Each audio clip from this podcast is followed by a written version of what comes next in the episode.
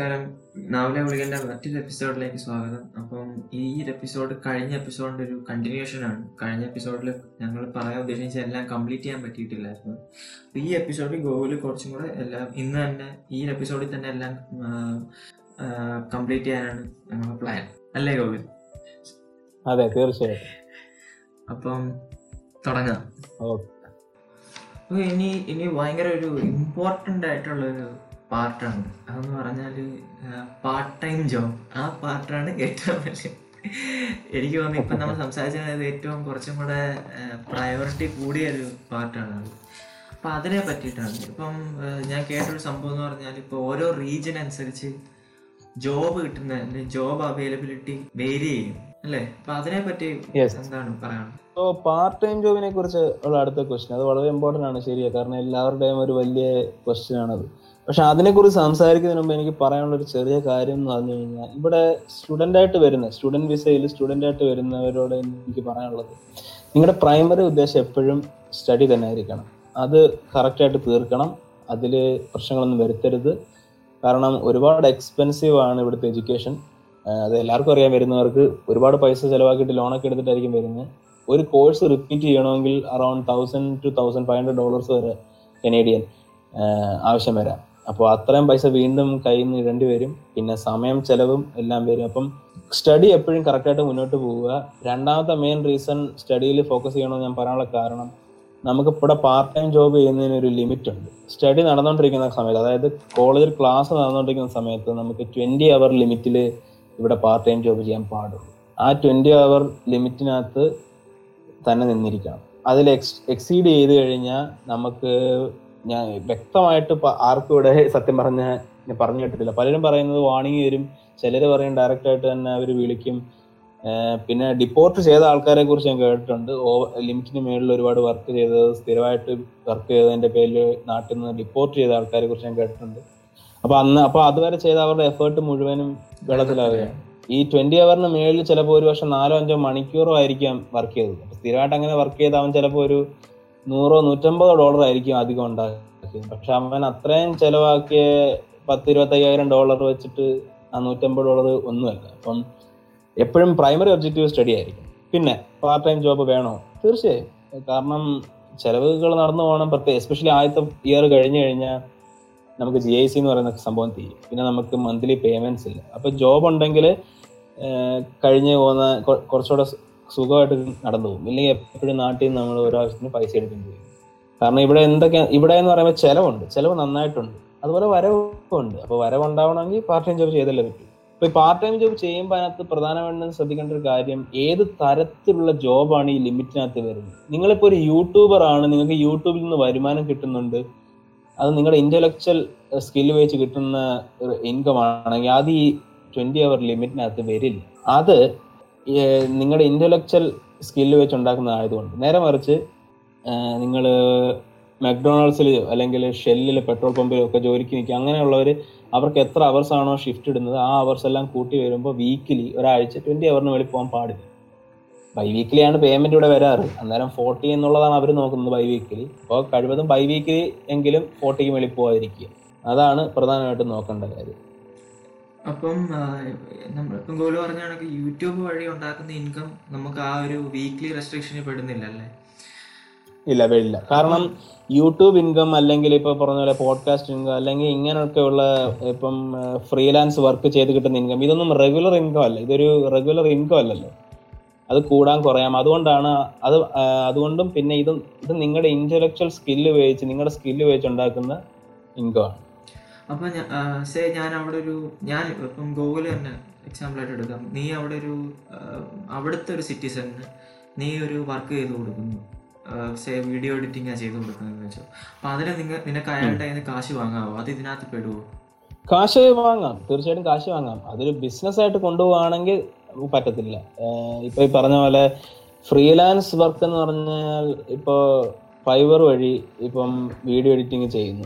അത് നീ ഒരു കമ്പനി രൂപീകരിച്ചിട്ടല്ലല്ലോ ചെയ്യുന്നത്. നീ ഫ്രീലാൻസ് ആയിട്ട് ചെയ്തു കൊടുക്കുകയല്ലേ. അങ്ങനെ ചെയ്യുന്നതിന് പൈസ ഉണ്ടാക്കുന്നതിന് പ്രശ്നമില്ല. കാരണം നിങ്ങളൊരു ഇൻഡിപെൻഡന്റ് കോൺട്രാക്ടർ ആയിട്ട് ഒരു വർക്ക് എടുക്കുകയാണ് നിങ്ങൾ ഒരു കമ്പനിയുടെ പേരിലല്ല.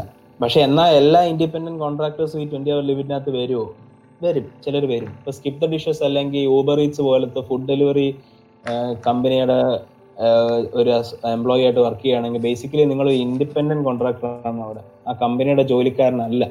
പക്ഷെ അവർക്കൊക്കെ ഈ ട്വന്റി അവർ ലിമിറ്റ് ബാധിക്കും. അവർക്ക് കിട്ടുന്ന എത്ര അവേഴ്സ് അവർ ഷിഫ്റ്റ് വർക്ക് ചെയ്യുന്നു എന്നൊക്കെ നോക്കും. Okay okay. സോ എവിടെയാണ് ഈ പാർട്ട് ടൈം ജോബ്സിന്റെ അവർ ലിമിറ്റ് ഒക്കെ രജിസ്റ്റർ ആവണം അല്ലെങ്കിൽ എങ്ങനെയാണ് ഏജൻസി അല്ലെങ്കിൽ ഗവൺമെന്റ് ഇത് അറിയുന്നത്?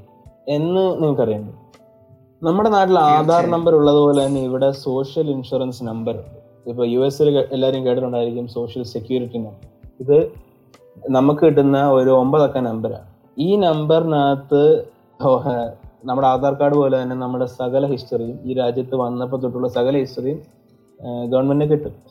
ഈ നമ്പർ നമ്മുടെ ബാങ്ക് അക്കൗണ്ടുമായും നമ്മുടെ കമ്പനി നമ്മൾ ജോലി ചെയ്യുന്ന കമ്പനികളുമായിട്ടും ഒക്കെ ഷെയർ ചെയ്യണം. അപ്പം നമുക്ക് രജിസ്റ്റർ ആവുന്ന അവേഴ്സും ഷിഫ്റ്റും നമുക്ക് കിട്ടുന്ന ശമ്പളവും എല്ലാം ഇതിലൂടെയാണ് കടന്നു പോകുന്നത്. അപ്പോൾ നമ്മൾ മക്ഡൊണാൾഡ്സിൽ ഇരുപത് മണിക്കൂറിന് ഷിഫ്റ്റ് ചെയ്ത് നമുക്ക് പൈസ കിട്ടുമ്പോൾ ഈ സിന്നിനകത്ത് രജിസ്റ്റർ ആവുന്നുണ്ട്. ഇനി സിന്നിൽ രജിസ്റ്റർ ആവാതെ പോകുന്ന വളരെ ചെറിയ ചുരുക്കം ചില സന്ദർഭങ്ങളിലുള്ളൂ ഒന്ന് ഞാൻ നേരത്തെ പറഞ്ഞ പോലെ നിങ്ങൾ ഫ്രീലാൻസ് വർക്ക് ചെയ്യുക. രണ്ട് ക്യാമ്പസിൽ ജോലി ചെയ്യുക. ക്യാമ്പസിൽ ജോലി ചെയ്യുമ്പോൾ നിങ്ങൾക്ക് കിട്ടുന്ന ശമ്പളം അല്ലെങ്കിൽ കിട്ടുന്ന അവേഴ്സ് ഒന്നും സിന്നിൽ രജിസ്റ്റർ ആകില്ല അതായത് നേരത്തെ നമ്മൾ പറഞ്ഞ മക്ഡൊണാൾഡ്സിലോ അല്ലെങ്കിൽ വാൾമാർട്ടിലോ ജോലി ചെയ്യുന്ന ഒരാൾക്ക് ഇരുപത് മണിക്കൂർ അവിടുന്ന് ജോലി ചെയ്താലും പിന്നീട് സ്പെയർ ടൈമിൽ കോളേജിൽ ജോലി കിട്ടുകയാണെങ്കിൽ ജോലി ചെയ്യാൻ പറ്റും. അത് നിങ്ങൾ വയലേഷനിലല്ല നിങ്ങൾക്ക് എതിരെ ഒരു പ്രശ്നം വരില്ല പിന്നെ മൂന്നാമത്തെ ഒരു രീതി എങ്ങനെ നിങ്ങൾക്ക് ഈ ട്വന്റി അവർ ലിമിറ്റിന് മേളിൽ ജോലി ചെയ്യാം എന്ന് ചോദിച്ചാൽ ഒരു ഇല്ലീഗലായ രീതിയാണ് ക്യാഷ് ജോബ് ക്യാഷ് ജോബ് എന്ന് പറഞ്ഞു കഴിഞ്ഞാൽ ഇവിടെ ചില പിസ്സ ഹട്ട് ഡോമിനോസ് പോലുള്ള ഫുഡ് ചെയിൻ കമ്പനികൾ കാശ് കൊടുത്തിട്ട് ഡെലിവറി ജോബ് ചെയ്യുന്ന ആൾക്കാരുണ്ട്. കാശ് മേടിച്ചിട്ട്. അത് സിനിൽ വരത്തില്ല. കാരണം ബാങ്ക് അക്കൗണ്ട് വഴി അല്ലല്ലോ പൈസ വരുന്നത്. അതുകൊണ്ട് സിനിൽ അത് വരില്ല. പക്ഷേ ഇത് പിടിക്കപ്പെട്ട് കഴിഞ്ഞാൽ റിപ്പോർട്ട് ചെയ്യാൻ പറ്റുന്ന രീതിയിലുള്ള വളരെ വലിയ പ്രശ്നങ്ങൾ വരാമെന്ന ഒരു നൂല ഗുലുമാലാണ്. ആരും പോയതിൽ ചാടരുത്. അതൊന്നും ചെയ്യുന്നത് കൊണ്ട് നിങ്ങൾക്ക് പ്രത്യേകിച്ച് വലിയ ഗുണമൊന്നും ഉണ്ടാവത്തില്ല. അന്നേരം നമുക്ക് ഒരിച്ച് പത്തോ പതിനഞ്ചോ ഡോളർ അധികം കിട്ടുമ്പോൾ കിട്ടുന്നൊരു സന്തോഷം. പക്ഷെ അത് പിടിക്കപ്പെടുമ്പോൾ ഇല്ലാണ്ടായിപ്പോയി. അതുകൊണ്ട് അത് ഹൈലി റിസ്ക് ഉള്ള ഒരു പരിപാടിയും കൂടിയാണ്. ഈ ഡെലിവറി സമയത്ത് എന്തെങ്കിലും അപകടം പറ്റിക്കഴിഞ്ഞാൽ കമ്പനി ഉത്തരവാദിത്വം പോലും ലഭിക്കില്ല അപ്പം നിങ്ങൾ വല്ല രാജ്യത്തും വന്ന് കിടന്ന് ഒരുപാട് ബുദ്ധിമുട്ടായി അതെ അതെ. അതുകൊണ്ട് അങ്ങനെയുള്ള ഇല്ലീഗൽ പരിപാടികളൊന്നും ഒരിക്കലും ചെയ്യാതെ അതെ അതെ. അവസാനം പിടിച്ചു കഴിഞ്ഞിട്ട് ഞങ്ങൾ ആ പോഡ്കാസ്റ്റിൽ കേട്ടതായിരുന്നു. മെക്ഡോണൾഡ്സിൽ ക്യാഷ് ജോബ് ചെയ്തു. അപ്പം മാക്സിമം ലോ പാലിച്ചുള്ള എല്ലാ കാര്യങ്ങളും ചെയ്യുക അവിടെ ചെല്ലുമ്പോൾ. എന്താ വെച്ചാൽ റെക്കമെൻഡഡ് ആയിട്ടല്ലാത്ത കാര്യങ്ങൾ ആരും ചെന്ന് ഏർപ്പെടരുത് അതാണ് ഇപ്പോൾ ഉദ്ദേശിച്ചത്. അപ്പൊ നമ്മൾ ഇതുവരെ കേട്ടത് പാർട്ട് ടൈം ജോബുകളെ പറ്റിയുള്ള ജനറൽ ആയിട്ടുള്ള ഒരു അറിവായിരുന്നു. ഇനി എനിക്ക് ചോദിക്കാനുള്ളത് ഗൂഗിൾ എങ്ങനെയാണ്? നീ എങ്ങനെയാണ് ഒരു ജോബ് ലാൻഡ് ചെയ്തത് അവിടെ പാർട്ട് ടൈം ജോബ് അത് എനിക്ക് തോന്നിച്ചോളൂ ഭയങ്കര ഇൻട്രസ്റ്റിംഗ് ആയിട്ടുള്ള ഒരു സ്റ്റോറി ആയിരുന്നു. അതൊന്ന് ഷെയർ ചെയ്യാൻ പറ്റുമായിരുന്നെങ്കിൽ എത്ര ഓ യാ തീർച്ചയായിട്ടും. അപ്പോൾ ഞാനിവിടെ സെപ്റ്റംബറിൽ വന്ന് എനിക്ക് ജോലി കിട്ടാൻ രണ്ട് ഫുൾ മന്ത് വെയിറ്റ് ചെയ്യേണ്ടി വന്നു. അത് ആക്ച്വലി അത്ര വലിയ മോശം ആയിരുന്നില്ല. രണ്ട് മാസം എന്നൊക്കെ പറഞ്ഞ അതിലും കൂടുതൽ വെയിറ്റ് ചെയ്ത് കിട്ടിയ ആൾക്കാരുണ്ട്. അതിന് മുമ്പേ കിട്ടിയ ആൾക്കാരുണ്ട്. അപ്പോൾ അതൊക്കെ നമ്മുടെ ഇച്ചിരി ഭാഗ്യം പോലെ ഒക്കെ ഇരിക്കും അപ്പോൾ എനിക്ക് ബേസിക്കലി ഒക്ടോബർ പകുതിയൊക്കെ ആയപ്പോഴാണ് വാൾമാർട്ടിൽ നിന്ന് ഒരു ഇന്റർവ്യൂ കോൾ വന്നത്. ഞാൻ നേരത്തെ അപേക്ഷിച്ച് ഇട്ട് കിട്ടിരുന്ന ഒരു ജോലിയായിരുന്നു. കാഷ്യർ പൊസിഷൻ ആയിരുന്നു. അങ്ങനെ ഞാൻ രണ്ട് വാൾമാർട്ടിൽ ആക്ച്വലി ഇന്റർവ്യൂവിന് പോയിട്ടുണ്ട്. ഫസ്റ്റ് വാൾമാർട്ടിൽ പോയി അവിടെ നിന്ന് എനിക്ക് റിജക്റ്റ് ആയി. അത് കഴിഞ്ഞ് രണ്ടാഴ്ച കഴിഞ്ഞ് വേറൊരു ബ്രാഞ്ചിൽ എനിക്ക് ഇന്റർവ്യൂവിന് വിളിച്ച് അവിടെ എനിക്ക് ജോലി കിട്ടിയത്. അപ്പോൾ കിട്ടിയത് രസകരമായ ഒരു കാര്യം എന്ന് പറഞ്ഞു കഴിഞ്ഞാൽ ഇവിടുത്തെ ഈ കമ്പനികളൊക്കെ പലരും റിക്രൂട്ട്മെന്റിന് വളരെ സിമിലർ ടാക്ടിക്സ് ആണ് യൂസ് ചെയ്യുന്നത്. എന്ന് വെച്ചാൽ ഇപ്പോൾ ഒരു കമ്പനി ആണെങ്കിൽ അവർ പല ബ്രാഞ്ചിലും ഓൾമോസ്റ്റ് സിമിലർ ടാക്ടിക്സ് ആയിരിക്കും ക്വസ്റ്റ്യനിങ് ക്വസ്റ്റ്യന്റെ രീതിയും ഒക്കെ ചോദിക്കുന്നത്. അതിൽ നിന്ന് മാറി ചെയ്യുന്നത് വളരെ അപൂർവമായിട്ടേ ഉള്ളൂ. ഒന്നാമത്തെ കാര്യം അവർ നല്ല തിരക്കിലാണ്. അപ്പോൾ അവർക്ക് പുതിയ ഇന്നോവേറ്റീവ് ഐഡിയാസ് കൊണ്ടുവരാനുള്ള ഒരു ആവശ്യമില്ലായ്മ. കാരണം ചെറിയ ഇങ്ങനത്തെ പൊസിഷനിലൊക്കെ ആണല്ലോ.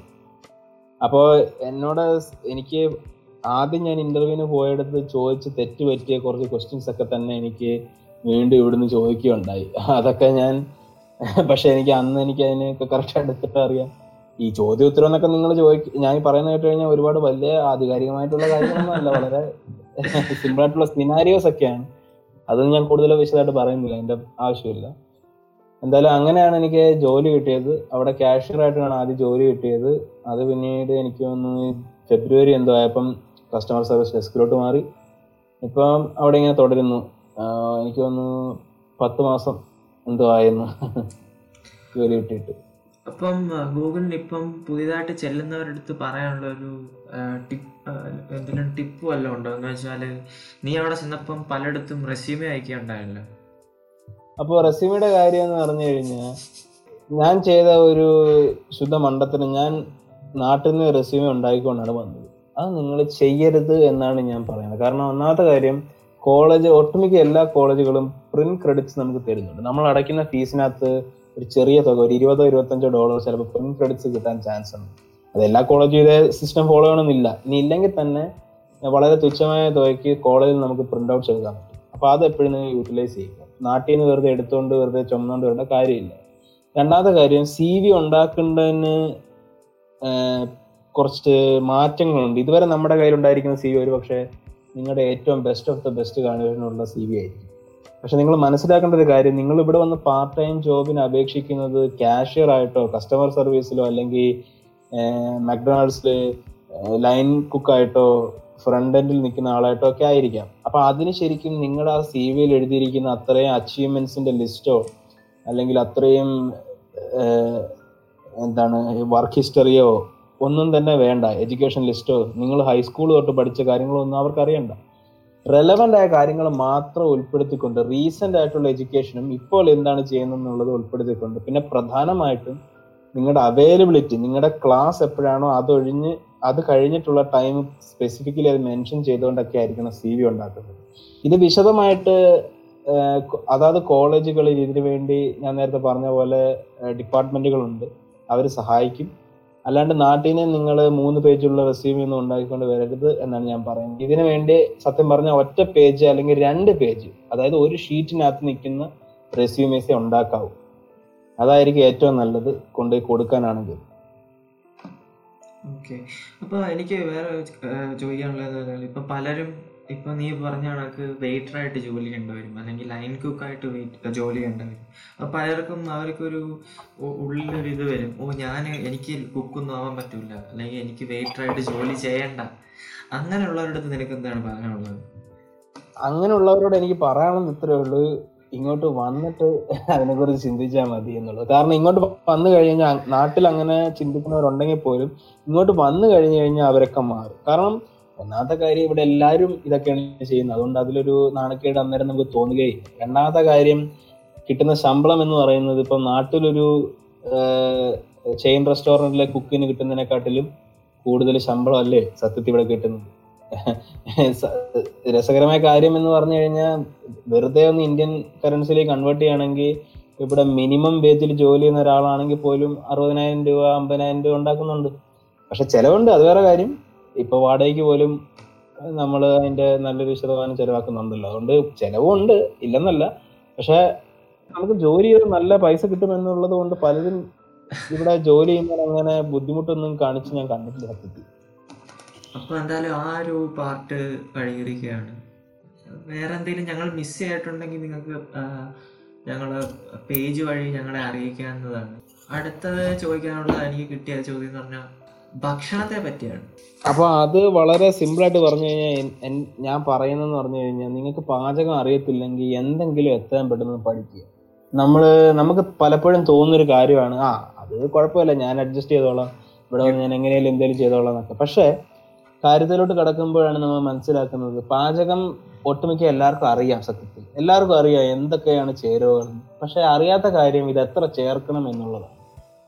അതിന് നമ്മളപ്പോൾ കഷ്ടപ്പെടും പിന്നെ യൂട്യൂബ് ഉണ്ട് പിന്നെ വേണമെങ്കിൽ ഫോൺ വിളിച്ച് യൂട്യൂബോട് ചോദിക്കാം. അതുകൊണ്ട് പ്രശ്നമില്ല. എന്നാലും കഴിവതും നാട്ടിൽ സമയം ഇപ്പോൾ ഉണ്ടെങ്കിൽ ഇപ്പൊ ഈ പറഞ്ഞ പോലെ നാട്ടിലുണ്ടല്ലോ. നാട്ടിലുണ്ടെങ്കിൽ അതൊക്കെ ചെയ്ത് കുറച്ച് പരിചയം എടുക്കുന്നത് വളരെ നന്നായിരിക്കും. അത് ഒരുപാട് സഹായിക്കും. കാരണം ഈ പറഞ്ഞ നേരത്തെ പറഞ്ഞ പോലെ ബർഗറും ഒക്കെ സുലഭമായിട്ട് കിട്ടും. അത് തന്നെ കഴിച്ച് കിടക്കണമെന്ന് ചോദിച്ചു കഴിഞ്ഞാൽ വേണ്ട. നിങ്ങൾക്ക് വീട്ടിലുണ്ടാക്കാൻ പറ്റുമെങ്കിൽ അതാണ് ഏറ്റവും നല്ലത് ഏറ്റവും ചീപ്പും.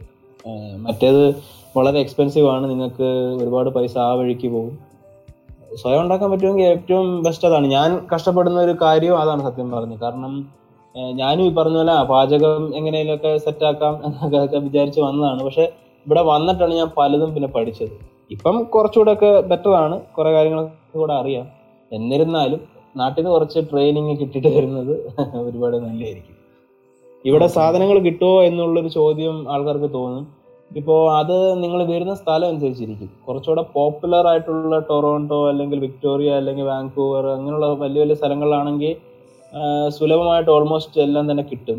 പിന്നെ ചെറിയ ചെറിയ കിച്ചണർ അല്ലെങ്കിൽ തണ്ടർ ബേ അങ്ങനെയുള്ള സ്ഥലങ്ങളൊക്കെയാണ് നിങ്ങൾ കാസിൽഗർ അങ്ങനെയൊക്കെയുള്ള സ്ഥലങ്ങളിലേക്കാണ് പോകുന്നതെങ്കിൽ കുറച്ചുകൂടെ ബുദ്ധിമുട്ടായിരിക്കും. എന്നാലും നമുക്ക് വേണ്ടുന്നതൊക്കെ നമ്മുടെ ഒരു അഡ്ജസ്റ്റ്മെന്റ് രീതിയിലൊക്കെ എല്ലാം നടന്നു പോകും. കുഴപ്പമില്ല. അപ്പൊ അടുത്ത എനിക്ക് ചോദിക്കാനുള്ള ട്രാൻസ്പോർട്ടേഷനെ പറ്റിയാണ്.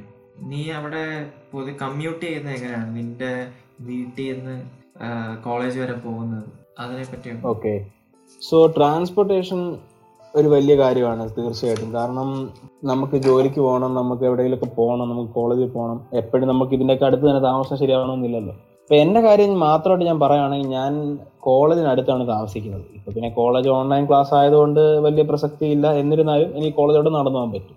ബസ് കയറി പോകണമെങ്കിൽ അങ്ങനെയും പോവാം ജോലി സ്ഥലത്തൊക്കെ ഞാൻ പോകുന്നതിലാണ് എനിക്ക് ഇച്ചിരി കഷ്ടപ്പാട്. കാരണം സംഭവം അടുത്താണ്. ഒരു കാർ ഉണ്ടെങ്കിൽ പത്ത് മിനിറ്റ് ഓടിച്ചു പോകേണ്ട ദൂരമേ ഉള്ളൂ. പക്ഷെ ബസ്സിൽ പോകുമ്പോൾ നമുക്കത് ഒരു മണിക്കൂറാണ് എടുക്കുന്നത്. അത് എല്ലായിടത്തും പോയൊക്കെ പോകും. അപ്പോൾ സമയം ലാഭിക്കണം കുറച്ച് അധികം പൈസ ഷെല്ല് ചെയ്യാൻ പറ്റുമെന്നുള്ളവർക്ക് സ്വന്തമായി വണ്ടി എടുക്കാം. അതിന്റെ പ്രൊസീജിയർ ഞാൻ പറയാം. അല്ലാത്തവർക്ക് ബസ് തന്നെ ഉപയോഗിക്കേണ്ടി വരും. അപ്പൊ ബസ് ഉപയോഗിക്കാനായിട്ട് ഇവിടെ ഒട്ടുമിക്ക എല്ലാ കോളേജുകളും അവരുടെ ഐ ഡി കാർഡിൽ പാസ് സാധാരണഗതിയിൽ ഉണ്ടാകാറുണ്ട്. അതിന് ചില കോളേജുകളൊക്കെ നമ്മുടെ ഫീസിനകത്ത് തന്നെ അതിന് പൈസ മേടിക്കും. ചിലരെ അധികം പിന്നീട് നമ്മൾ ആവശ്യമുണ്ടെങ്കിൽ മാത്രമേ തരത്തുള്ളൂ. അപ്പൊ അങ്ങനെയാണെങ്കിൽ അങ്ങനെ പൈസ കൊടുക്കണം. അങ്ങനെയൊക്കെ ഉള്ള സിസ്റ്റം ഉണ്ട്. അങ്ങനെയാണെങ്കിൽ നമുക്ക് കോളേജ് ഇയർ റൗണ്ട് നമുക്ക് ആ ബസ് ഫ്രീ ഓഫ് കോസ്റ്റിൽ യൂസ് ചെയ്യാൻ പറ്റും. അത് പക്ഷെ നമ്മുടെ നാട്ടിലത്തെ പോലെ ഇവിടെ കോളേജിന് പ്രത്യേക ടൈമിംഗ് എന്നുള്ളത് ഇല്ലാത്തതുകൊണ്ട് അന്നത്തെ ദിവസം എപ്പോൾ വേണമെങ്കിലും എത്ര വട്ടം വേണമെങ്കിലും നമുക്ക് യൂസ് ചെയ്യാം കോളേജ് ഐ ഡി ഉണ്ടെങ്കിൽ. അത് ഒട്ടുമിക്ക എല്ലാ കോളേജിലും അങ്ങനെയാണ്. ചിലടത്ത് നേരത്തെ അവർ പൈസ മേടിക്കും ചിലത്ത് പിന്നീട് മേടിക്കും എന്നുള്ളതേ ഉള്ളൂ. അതാണ് ട്രാൻസിറ്റിന്റെ കാര്യം പറയുകയാണെങ്കിൽ. പിന്നെ വണ്ടി എടുക്കുവാണെങ്കിൽ കുറച്ച് അധിക കാര്യങ്ങൾ നിങ്ങൾ മനസ്സിലാക്കേണ്ടത് ഇവിടെ വണ്ടി എടുക്കുന്നത് പ്രത്യേകിച്ച് വണ്ടി എടുക്കുമ്പോൾ രണ്ട് രീതിയിൽ നിങ്ങൾക്ക് നോക്കാം. ഒന്നെങ്കിൽ ഒരു ബീറ്റപ്പ് ഓൾഡ് കാർ അതായത് ആയിരം രണ്ടായിരം മൂവായിരം ഡോളറിനകത്ത് നിൽക്കുന്ന റെഡി ക്യാഷ് കൊടുത്തെടുക്കാൻ പറ്റുന്ന ഒരു വണ്ടി. അല്ലെങ്കിൽ അത്യാവശ്യം നല്ല ഒരു രണ്ടായിരത്തി പതിനഞ്ച് പതിനാറ് പതിനേഴ് മോഡൽ അല്ലെങ്കിൽ ഇങ്ങോട്ട് വരുന്ന പുതിയ വണ്ടി അല്ലെങ്കിൽ സെക്കൻഡ് ഹാൻഡ് തന്നെ പക്ഷെ പുതിയ മോഡൽ അങ്ങനെ എടുക്കാം. അപ്പൊ അങ്ങനെയൊക്കെ എടുക്കുമ്പോൾ അത് അറൗണ്ട് ഫിഫ്റ്റീൻ തൗസൻഡ് പ്ലസ് വരാൻ ചാൻസ് ഉണ്ട്. അപ്പൊ അങ്ങനെ വരുമ്പോൾ സ്വാഭാവികമായിട്ടും എല്ലാവരും ബാങ്ക് ലോൺ വഴിയാണ് എല്ലാവരും ഇവിടെ എടുക്കുന്നത്. ഇവിടെ മന്ത്ലി ബൈ വീക്ക്ലി പേയ്മെന്റിനൊക്കെ നമുക്ക് ലോൺ വളരെ എളുപ്പം കിട്ടും. പക്ഷെ ലോൺ കിട്ടണമെങ്കിൽ ഒരു പുതിയ പുതിയൊരാൾക്ക് ലോൺ അവരെ പെട്ടെന്ന് കൊടുക്കില്ല? ഇപ്പോഴത്തെ ഒരു അവസ്ഥ വെച്ച് പ്രത്യേകിച്ച് കോവിഡ് ആയതുകൊണ്ട് ബാങ്കിങ്ങിന്റെ ലെൻഡിങ് പോളിസീസിലൊക്കെ ഒരുപാട് മാറ്റം വരുത്തിയിട്ടുണ്ട്. അതും ഞാനിപ്പോൾ ഉടനെ കാർ എടുക്കാത്തതിന്റെ ഒരു പ്രധാന കാര്യം അതുകൊണ്ടും കൂടിയാണ്. കാരണം നമുക്ക് വലിയ ഇൻട്രസ്റ്റ് റേറ്റ് ഒക്കെ ഇപ്പോൾ വരുന്നത് ഇപ്പം കോവിഡ് ആയതുകൊണ്ട്. അപ്പം അല്ലെങ്കിൽ പോലും ലോൺ എടുക്കണമെങ്കിൽ നല്ല ക്രെഡിറ്റ് സ്കോർ വേണം. നല്ല ക്രെഡിറ്റ് സ്കോർ വേണമെങ്കിൽ നല്ല ക്രെഡിറ്റ് ബിഹേവിയർ ആയിരിക്കണം നിങ്ങൾക്ക് നിങ്ങളുടെ പേയ്മെന്റ് ഒക്കെ സമയത്ത് ചെയ്യണം. അങ്ങനെയൊക്കെ ആണെങ്കിൽ ബാങ്കിന്റെ ഇത് വരത്തുള്ളൂ. അത് നമുക്കൊരു സ്പെഷ്യൽ എപ്പിസോഡ് പിന്നീട് അതിനെക്കുറിച്ച് ചെയ്യണം എന്നാണ് എന്റെ അഭിപ്രായം. കാരണം അത് കുറച്ചധികം ഉണ്ട് നിങ്ങളുടെ ക്രെഡിറ്റിനെ എങ്ങനെ നിങ്ങൾക്ക് നിങ്ങളുടെ ക്രെഡിറ്റ് സ്കോർ എങ്ങനെ നിങ്ങൾക്ക് മെയിന്റെയിൻ ചെയ്യാനൊക്കെ ഉള്ളതിനെ കുറിച്ച് നമുക്ക് പിന്നീട് ഡിസ്കസ് ചെയ്യാം. അപ്പോൾ വണ്ടി എടുക്കുന്നതിനെ കുറിച്ച് പറയാൻ മാത്രമാണെങ്കിൽ ഇവിടെ ഇൻഷുറൻസ് വണ്ടിക്കുള്ള ഇൻഷുറൻസ് നമ്മുടെ നാട്ടിലത്തെ പോലെ വർഷത്തെ ഇൻഷുറൻസ് എടുക്കാൻ ഇച്ചിരി ബുദ്ധിമുട്ടാണ്. കാരണം വലിയ തുകയാണ്. ഇവിടെ എല്ലാവരും അത് മന്ത്ലി ഇൻസ്റ്റാൾമെന്റിലാണ് ഇൻഷുറൻസ് അടയ്ക്കുന്നത്. അത് വണ്ടിയുടെ പുതുമ അനുസരിച്ച് ഓരോ ഓരോ ഒരുപാട് കാരണങ്ങൾ ഫാക്ടേഴ്സ് അനുസരിച്ച് അതിന്റെ എമൗണ്ട് മാറും. അതൊരു നല്ലൊരു തുകയാണ് ഇൻഷുറൻസും പിന്നെ ബൈ വീക്കിലി അല്ലെങ്കിൽ മന്ത്ലി വണ്ടിയുടെ ഇൻസ്റ്റാൾമെന്റും പെട്രോളും എല്ലാം വരുന്നത്. അതുകൊണ്ടാണ് പലപ്പോഴും ആൾക്കാർ ഫസ്റ്റ് ഇയറിൽ വണ്ടി എടുക്കാത്തത്. ഓക്കെ അപ്പൊ എന്തായാലും അവിടെ അവിടുത്തെ മെയിൻ ഒരു എയിം എന്ന് പറയുന്നത് തന്നെ കാശ് സേവ് ചെയ്യുക എന്നുള്ളതാണല്ലോ. സ്റ്റുഡന്റ് ആയിട്ട് നിൽക്കുന്ന കാലം. കാശ് സേവ് ചെയ്യണമെന്നുള്ളത് അപ്പൊ മാക്സിമം ഇങ്ങനത്തെ പബ്ലിക് ട്രാൻസ്പോർട്ട് ഒക്കെ യൂസ് ചെയ്യുന്നതായിരിക്കും ഏറ്റവും നല്ലതല്ലേ? തീർച്ചയായും തീർച്ചയായും. കഴിവതും അത് യൂസ് ചെയ്യുന്നതായിരിക്കും ഏറ്റവും നല്ലത്. അപ്പൊ എനിക്ക് നീ അവസാനമായിട്ട് ചോദിക്കാനുള്ളത് അവിടുത്തെ വെതറിനെ പറ്റിയാണ്. അപ്പം ഗൂഗിൾ പറഞ്ഞ കണക്ക് നീ ചെന്നപ്പോ അവിടെ ഫോൾ ആയിരുന്നു. ഇപ്പം ഫോൾ അല്ലേ? ഇപ്പൊ വീണ്ടും ഫോൾ ആണ് അപ്പൊ വേദറിനെ കുറിച്ച് പറയുകയാണെങ്കിൽ ഓൾമോസ്റ്റ് എല്ലാവർക്കും അറിയാം കാനഡയിലെ അവസ്ഥ എന്താണ്. ഇവിടെ പൊതുവെ തണുപ്പാണ് നല്ല തണുപ്പാണ്. അപ്പോ ഇവിടെ ഫോൾ സമയത്ത് അതായത് ഈ സെപ്റ്റംബർ സമയത്ത് വരുന്നവർ ഫേസ് ചെയ്യാൻ പോകുന്ന അറൗണ്ട് എപ്പോഴും ഒരു അറൗണ്ട് ടെൻ ടു ഫിഫ്റ്റീൻ ഡിഗ്രീസിനകത്ത് നിൽക്കുന്ന ഒരു വെതർ കണ്ടീഷൻ ആയിരിക്കും. ഡിപ്പെൻഡിങ് അപ്പോൺ ദ പ്ലേസ് ഇപ്പൊ ടൊറോണ്ടോയിലൊക്കെ ആണെങ്കിൽ കുറച്ചുകൂടെ വാമർ ആയിരിക്കും കുറച്ചുകൂടെ ചൂടായിരിക്കും. ഒരു ഇരുപത് ഡിഗ്രി വരെയൊക്കെ വരാം. വിന്റർ ഒക്കെ ആകുമ്പം ഇത് വളരെയധികം നല്ല രീതിയിൽ താഴും. അപ്പോൾ നിങ്ങൾ വരുന്ന സ്ഥലം ഏതാണെന്ന് വെച്ചാൽ അവിടുത്തെ വെതർ കണ്ടീഷൻസ് അവിടുത്തെ സീസൺസ് എന്താണെന്ന് നേരത്തെ അറിഞ്ഞ് അതിനനുസരിച്ച് ഒക്കെയുള്ള ഡ്രസ്സിങ് സ്റ്റൈലൊക്കെ ആയിരിക്കണം ഫോളോ ചെയ്യേണ്ടത്. ഇപ്പൊ നമ്മുടെ നാട്ടിൽ ഇയർ റൗണ്ട് നമുക്ക് മുന്നും ഷർട്ടും ടീ ഷർട്ടും ഒക്കെ ഇട്ട് പോവാമെങ്കിലും ഇവിടെ നമുക്ക് അങ്ങനെ പറ്റില്ല. ഇവിടെ സമ്മർ ആകുമ്പോൾ നമ്മൾ ലൈറ്റർ ക്ലോത്ത്സ് യൂസ് ചെയ്തേ പറ്റുള്ളൂ. അപ്പൊ നിങ്ങൾ ചോദിക്കും ഇവിടെ സമ്മർ അത്ര ചൂടാണോ എന്ന് ഇവിടെ സമ്മർ വരുന്നത് മുപ്പത് ഡിഗ്രി ഒക്കെ വന്നാൽ തന്നെ ഏറ്റവും വലിയ ചൂടാണെന്നാണ് ഇവിടുത്തെ എല്ലാവരും പറയുന്നത്. പക്ഷെ അപ്പൊ നിങ്ങൾ ചോദിക്കും മുപ്പത് ഡിഗ്രി ഒന്നും വലിയ ചൂടല്ല നമ്മുടെ നാട്ടിൽ അതിൽ കൂടുതൽ സഹിക്കുന്നതാണല്ലോ. പക്ഷേ ഇവിടെ നമ്മൾ വന്ന് ഇവിടുത്തെ തണുത്ത കാലാവസ്ഥയുമായി അക്ലമറ്റൈസ് ആയി പോയി കഴിഞ്ഞു കഴിഞ്ഞാൽ നമ്മൾ പിന്നീട് ഒരു മുപ്പത് ഡിഗ്രി ഒക്കെ വരുമ്പോഴത്തേക്ക് നമുക്ക് ഭയങ്കരമായിട്ട് ഒരു ബുദ്ധിമുട്ട് തോന്നും. മനസ്സിലായില്ലേ? അപ്പൊ അതുകൊണ്ട് സമ്മർ ആകുമ്പം ലൈറ്റർ ക്ലോത്ത്സ് യൂസ് ചെയ്യുക. വിന്റർ ആകുമ്പം ലെയേഴ്സിൽ ഡ്രസ്സ് ചെയ്യുക. ലെയേഴ്സിൽ ഡ്രസ്സ് ചെയ്യാന്ന് പറഞ്ഞു കഴിഞ്ഞാൽ അകത്ത് ടീഷർട്ട് അല്ല അകത്ത് വെസ്റ്റ് പിന്നെ ടീഷർട്ട് പിന്നെ വേണമെങ്കിൽ ഒരു സ്വെറ്റർ അതിന്റെ മണ്ടയ്ക്ക് വിന്റർ ജാക്കറ്റ് അങ്ങനെ രണ്ട് മൂന്ന് ലെയർ ആയിട്ട് ഡ്രസ്സ് ചെയ്യുമ്പോൾ കൂടുതൽ വാമറായിട്ട് നിൽക്കാൻ പറ്റും. അതുപോലെ കയ്യിൽ ഗ്ലൗസ് ഒക്കെ ഇടുമ്പം വുളൻ ഗ്ലൗസ് സോക്സ് അങ്ങനത്തെ ഇടുക ഷൂ നല്ല ഷൂവും ജാക്കറ്റും എപ്പോഴും നല്ല ക്വാളിറ്റി ഉള്ളത് വാങ്ങുക. അങ്ങനെയൊക്കെയുള്ള കാര്യങ്ങൾ ചെയ്തു കഴിഞ്ഞാൽ നിങ്ങൾക്ക് ഈ തണുപ്പായിട്ടൊക്കെ സുഖമായിട്ട് പൊരുത്തപ്പെട്ടു പോകാൻ പറ്റും. അത്ര വലിയ ബുദ്ധിമുട്ടൊന്നുമല്ല കാരണം എല്ലാവരും കാനഡ തണുപ്പാണ് വളരെ ബുദ്ധിമുട്ടാണെന്നൊക്കെ പറയുന്നുണ്ടെങ്കിൽ തന്നെയും ചിന്തിക്കേണ്ട ഒരു കാര്യം എത്ര എത്ര അധികം ആൾക്കാരാണ് വർഷാവർഷം ഇങ്ങോട്ട് വരുന്നത്. അപ്പം ഇതൊക്കെ എല്ലാവർക്കും സഹിക്കാൻ പറ്റുന്ന കാര്യങ്ങളൊക്കെ തന്നെ. അതുകൊണ്ട് അത്ര വലിയ സങ്കടമൊന്നും ആരും വിചാരിക്കണ്ട. സോ പയ്യനെ എല്ലാവരും തണുപ്പ് ഇഷ്ടപ്പെടും. നേരത്തെ പറഞ്ഞ കണക്ക് നമ്മൾ അക്കോമഡേഷന്റെ കാര്യം പറഞ്ഞപ്പോൾ ഗൂഗിൾ ഒരു ആപ്പിന്റെ കാര്യം പറഞ്ഞു കിജിജി അതേ കണക്ക് പുതിയതായിട്ട് വരുന്ന ആൾക്കാർക്ക് ഹെൽപ്ഫുൾ ആയിട്ടുള്ള ആപ്സും വെബ്സൈറ്റ്സിനെ ഒക്കെ പറ്റിയിട്ടൊരു ഒന്ന് ഷെയർ ചെയ്യാമോ ആ തീർച്ചയായിട്ടും തീർച്ചയായിട്ടും. അപ്പോൾ ഇപ്പം ഞാൻ എന്റെ ഫോണിൽ യൂസ് ചെയ്യുന്ന നിലവിൽ യൂസ് ചെയ്യുന്ന ആപ്പുകൾ എന്ന് പറഞ്ഞു കഴിഞ്ഞാൽ പ്രധാനമായിട്ടും എന്റെ ബാങ്കിങ് ആപ്പുകൾ. ഇപ്പം ഞാൻ ബാങ്ക് ചെയ്യുന്നത് സ്കോഷ്യ ബാങ്ക് അല്ലെങ്കിൽ ബാങ്ക് ഓഫ് നോവ സ്കോഷ്യ എന്ന് പറയുന്ന ബാങ്കുമായിട്ടാണ് അപ്പം സ്വാഭാവികമായിട്ട് അവരുടെ ബാങ്കിങ് ആപ്പ് ഞാൻ യൂസ് ചെയ്യുന്നുണ്ട്. ഞാൻ ഇവിടെ ഇവിടുത്തെ ആവശ്യത്തിന് വേണ്ടി യൂസ് ചെയ്യുന്ന ആപ്പുകളുടെ കാര്യമാണ് ഞാൻ പറയുന്നത്. അപ്പം അത് യൂസ് ചെയ്യുന്നുണ്ട് ബാങ്കിന്റെ ആപ്പ് പിന്നെ നമ്മൾ നമ്മളൊരു സ്റ്റുഡന്റ് ലൈഫിൽ ചിലപ്പം ഡോക്യുമെന്റ്സ് സ്കാൻ ചെയ്യേണ്ടി വന്നേക്കാം. അപ്പോൾ എപ്പോഴും നമുക്ക് കോളേജിൽ പോയി സ്കാൻ ചെയ്യാൻ പറ്റത്തില്ല. ഇപ്പോൾ പ്രത്യേകിച്ചും കോവിഡ് ആയതുകൊണ്ട് കോളേജുകളൊക്കെ അടച്ചിരിക്കുന്നത് കൊണ്ട് പോകാനും പറ്റില്ല. അപ്പം ഞാൻ ക്യാം സ്കാനർ ക്യാം സ്കാനർ എന്ന് പറയുമ്പോൾ എല്ലാവരും ശ്രദ്ധിക്കണം നാട്ടിലത് ബ്ലോക്ക്ഡ് ആണ്. ചൈനീസ് ആപ്പ് ആയതുകൊണ്ട്. പക്ഷെ കാനഡയിൽ ഇപ്പോഴും അത് കുഴപ്പമില്ല. ഇനി നിങ്ങൾക്ക് ചൈനീസ് ആപ്പ് ആയതുകൊണ്ട് അത് യൂസ് ചെയ്യുന്നതിൽ ബുദ്ധിമുട്ടുണ്ടെങ്കിൽ നോട്ട് ബ്ലോക്ക് എന്ന് പറയുന്ന മറ്റൊരു ആപ്പ് ഉണ്ട്. അത് യൂസ് ചെയ്യുക. ഇത് രണ്ടും സിമിലർ ആപ്പുകളാണ് പ്ലെയിൻ ആയിട്ട് കോപ്പ് സ്കാൻ ചെയ്യാൻ വേണ്ടി യൂസ് ചെയ്യുന്ന ആപ്പാണ് പിന്നെ മറ്റും സ്കാൻ ചെയ്യാൻ ഉപയോഗിക്കുന്ന ആപ്പുകളൊക്കെ ഉണ്ട്. ഈ ആപ്പുകളൊന്നും ഞങ്ങൾക്ക് സ്പോ എന്താണ് പ്രൊമോഷന്റെ ഭാഗമായിട്ട് പൈസയും തന്നിട്ടില്ല. ഞാൻ എന്റെ പേഴ്സണൽ ഒപ്പീനിയൻ മാത്രം പറയുന്നത്. ഈ സെയിം ആപ്പ് നിങ്ങൾ ഉപയോഗിക്കണമെന്ന് ഞാൻ പറയുന്നില്ല. ഇതേ പർപ്പസ് ഉള്ള ഏതെങ്കിലും ആപ്പ് നിങ്ങൾക്ക് യൂസ് ചെയ്യാം. വേണ്ടതെന്ന് ഇത്രയേ ഉള്ളൂ. നിങ്ങൾക്ക് ഡോക്യുമെന്റ്സ് ഫോണിലൂടെ തന്നെ സ്കാൻ ചെയ്യാൻ പറ്റണം. ഫോട്ടോ എടുത്തുകൊണ്ട്. അത് വളരെ ഉപയോഗപ്പെടും. പിന്നെ തീർച്ചയായും നിങ്ങൾക്ക് വേണ്ടുന്ന ഒരു പ്രധാന ആപ്പ് ഇവിടെ എന്ന് പറഞ്ഞാൽ മാപ്പാണ് അത് ഗൂഗിൾ മാപ്പ് ആവാം ആപ്പിൾ മാപ്പ് ആവാം അല്ലെങ്കിൽ ട്രാൻസിറ്റ് എന്ന് പറഞ്ഞൊരു ആപ്പ് ഉണ്ട്. അങ്ങനെ പല പല പല ആപ്പുകളുണ്ട് അതിൽ ഏത് വേണേലും പക്ഷെ വളരെ നിർബന്ധമായിട്ട് നിങ്ങൾക്കിത് വേണം. കാരണം നിങ്ങൾ എവിടെ പോകുന്നു എങ്ങനെ പോകുന്നു എന്നൊക്കെ നിങ്ങൾ തീരുമാനിക്കുന്നത് ബസ്സിന്റെ സമയം നോക്കുന്നതൊക്കെ ഈ ആപ്പ് വഴിയായിരിക്കും ഞാൻ യൂസ് ചെയ്യുന്ന ഗൂഗിൾ മാപ്പാണ് നിങ്ങൾക്ക് നിങ്ങൾക്ക് ഇഷ്ടമുള്ള മാപ്പ് വേറെ ഉണ്ടെങ്കിൽ യൂസ് ചെയ്യാം. പിന്നെ ഞാൻ വേറെ യൂസ് ചെയ്യുന്നത് ഞാനൊരു വലിയ സിനിമ ഭ്രാന്തനാണ് എല്ലാവർക്കും അറിയാവുന്ന പോലെ തന്നെ. അപ്പം ഞാൻ സിനിപ്ലക്സ് എന്ന് പറയുന്നത് കാനഡയിലെ ഏറ്റവും വലിയ ചെയിൻ ഓഫ് മൾട്ടിപ്ലക്സ് തിയേറ്റേഴ്സ് ആണ്. അപ്പം ഞാൻ നിൽക്കുന്നിടത്തുള്ള തിയേറ്ററും സിനിപ്ലക്സിന്റെ തിയേറ്ററാണ് അപ്പം ഞാൻ അത് യൂസ് ചെയ്യുന്നുണ്ട്. ആ, ആപ്പ് അതൊക്കെ എന്താ പറയേണ്ടത് നിർബന്ധമൊന്നുമല്ല. അതൊക്കെ ഒരാളുടെ പേഴ്സണൽ ഇൻട്രസ്റ്റിന്റെ ഭാഗമായിട്ട്. പിന്നെ സ്വ- പിന്നെ ഇവിടെ സ്വാഭാവികമായിട്ട് വരുമ്പം യൂസ് ചെയ്യാൻ പോകുന്ന ഒരു ആപ്പ് സ്പ്ലിറ്റ് വൈസ് എന്ന് പറയുന്ന ഒരു ആപ്പാണ് സ്പ്ലിറ്റ് വൈസ് എന്ന് പറഞ്ഞു കഴിഞ്ഞാൽ ചിലപ്പോൾ നാട്ടിൽ നിങ്ങൾ യൂസ് ചെയ്യുന്നുണ്ടായിരിക്കാം. ഗ്രൂപ്പായിട്ടൊക്കെ താമസിക്കുമ്പോൾ ഏറ്റവും യൂസ്ഫുൾ ആയിട്ടുള്ള ആപ്പാണ് പ്രത്യേകിച്ച് ഒന്നുമല്ല നമ്മൾ എന്തെങ്കിലും വീട്ടിലേക്ക് സാധനം മേടിച്ചു കഴിഞ്ഞാൽ ഈ ആപ്പിലായിട്ട് ഇട്ട് കഴിഞ്ഞാൽ ആ ഗ്രൂപ്പിലുള്ളവർക്ക് എല്ലാവർക്കും നമുക്ക് പറയുന്ന പോലെ ഡിവൈഡ് ചെയ്ത് പോകും. അങ്ങനെയൊക്കെ മനസ്സിലായില്ലേ? ഫിനാൻഷ്യലി നമുക്ക് ഇങ്ങനെയൊക്കെയുള്ള കാര്യത്തിനൊക്കെ സഹായിക്കുന്ന ഒരു ആപ്പാണ് സ്പ്ലിറ്റ് വൈസ് ഞാൻ യൂസ് ചെയ്യുന്നുണ്ട്. അങ്ങനത്തെ വേറെ ആപ്പുകളുണ്ട് നിങ്ങൾക്ക് വേറെ ഉപയോഗിക്കാം. അപ്പോൾ അതൊക്കെയാണ് ഞാൻ പ്രധാനമായിട്ടും യൂസ് ചെയ്യുന്ന ആപ്പുകൾ പിന്നെ വേറെ അഫ്കോഴ്സ് എല്ലാവരും യൂസ് ചെയ്യുന്ന പോലെ തന്നെ വാട്സാപ്പും ഫേസ്ബുക്കും ഇൻസ്റ്റാഗ്രാമും ഒക്കെ ഞാൻ യൂസ് ചെയ്യുന്നുണ്ട്. പിന്നെ എനിക്കൊന്ന് സ്നാപ്ചാറ്റ് ഇവിടെ വാട്സാപ്പിനെക്കാട്ടിലും കുറച്ചുകൂടെ പോപ്പുലറാണ് അറ്റ്ലീസ്റ്റ് അമംഗ് കനേഡിയൻസ് ഇന്ത്യക്കാര് വാട്സാപ്പ് തന്നെയാണ് കൂടുതൽ യൂസ് ചെയ്യുന്നത്. പക്ഷെ നിങ്ങൾ വരുമ്പോൾ മനസ്സിലാവുന്ന വേറൊരു കാര്യം ഇവിടെ കനേഡിയൻസ് കൂടുതലും വാട്സാപ്പിനെക്കാട്ടിലും സ്നാപ്ചാറ്റാണ് യൂസ് ചെയ്യുന്നത് എന്നുള്ളതാണ് അപ്പോൾ അതൊരു കാര്യമുണ്ട്. അങ്ങനെ പിന്നെ പിന്നെ ഇപ്പോൾ ഗൂഗിൾ മീറ്റ് യൂസ് ചെയ്യുന്നുണ്ട്. അങ്ങനെ ഇതൊക്കെയാണ് പ്രധാനമായിട്ടും ഞാൻ യൂസ് ചെയ്യുന്ന ആപ്പുകൾ. പിന്നെ ഫിനാൻഷ്യലി ഈ പ്രധാനമായിട്ടും സ്പ്ലിറ്റ് വൈസും സ്കോഷ്യ ബാങ്കിന്റെ ആപ്പും ഞാൻ യൂസ് ചെയ്യുന്നു. പിന്നെ അത് പോരാതെ ഞാൻ യൂസ് ചെയ്യുന്ന മറ്റ് ചില കാര്യങ്ങൾ ഗൂഗിൾ പേയും പേപ്പാലും ഒക്കെ. കാരണം ഇവിടെ നമുക്ക് ബേസിക്കലി ക്യാഷ് കൊണ്ടു നടക്കുന്നതിന്റെ ആവശ്യമേ ഇല്ല.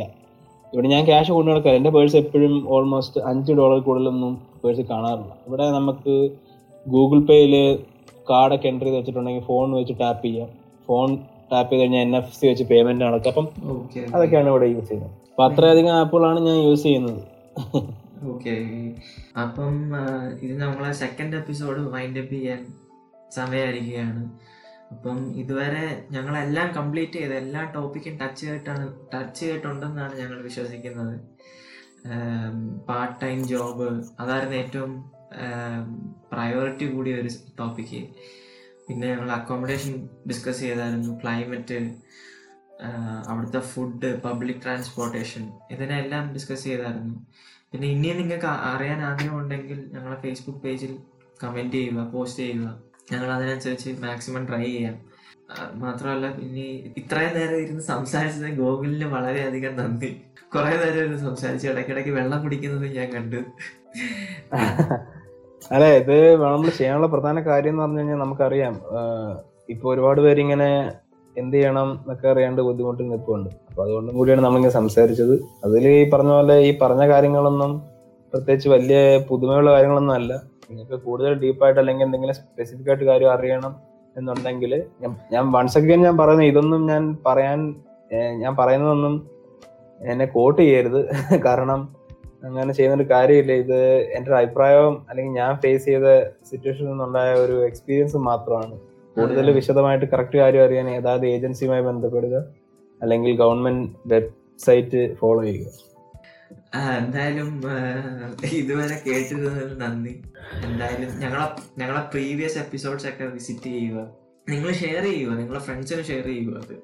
പോകാനിരിക്കുന്ന ഫ്രണ്ട്സുകൾ കാണും. ഞങ്ങളിപ്പം എല്ലാ ഞങ്ങൾക്ക് ഞങ്ങൾക്ക് ഷെയർ ചെയ്യാൻ പറ്റുന്ന കയ്യിലൊക്കെ ഞങ്ങൾ ഷെയർ ചെയ്യുന്നതായിരിക്കും. നിങ്ങൾ കയ്യിൽ കിട്ടുമ്പോൾ നിങ്ങൾ ഷെയർ ചെയ്യുക. നിങ്ങളെ കുറേ ഫ്രണ്ട്സ് കാണുമല്ലോ. എന്താ കാനഡയിൽ പോകാതിരിക്കാൻ വിസ കിട്ടിയിട്ടിരിക്കുന്നവരൊക്കെ. അപ്പം അത് ഷെയർ ചെയ്യുക. പിന്നെ ഞങ്ങൾ മാക്സിമം ഇനി അടുത്തൊരു എപ്പിസോഡിൽ വിസ പ്രോസസ്സിനെ പറ്റിയൊക്കെ സംസാരിക്കാം. ഗൂഗിൾ എങ്ങനെ വിസ അതിനകത്ത് ഓടി നടന്ന കാര്യങ്ങളൊക്കെ സംസാരിക്കുന്നതായിരിക്കും. എന്തായാലും ഇതുവരെ കേട്ട് സഹിച്ചിരുന്നതിൽ നന്ദി എല്ലാവർക്കും. Thank you thank you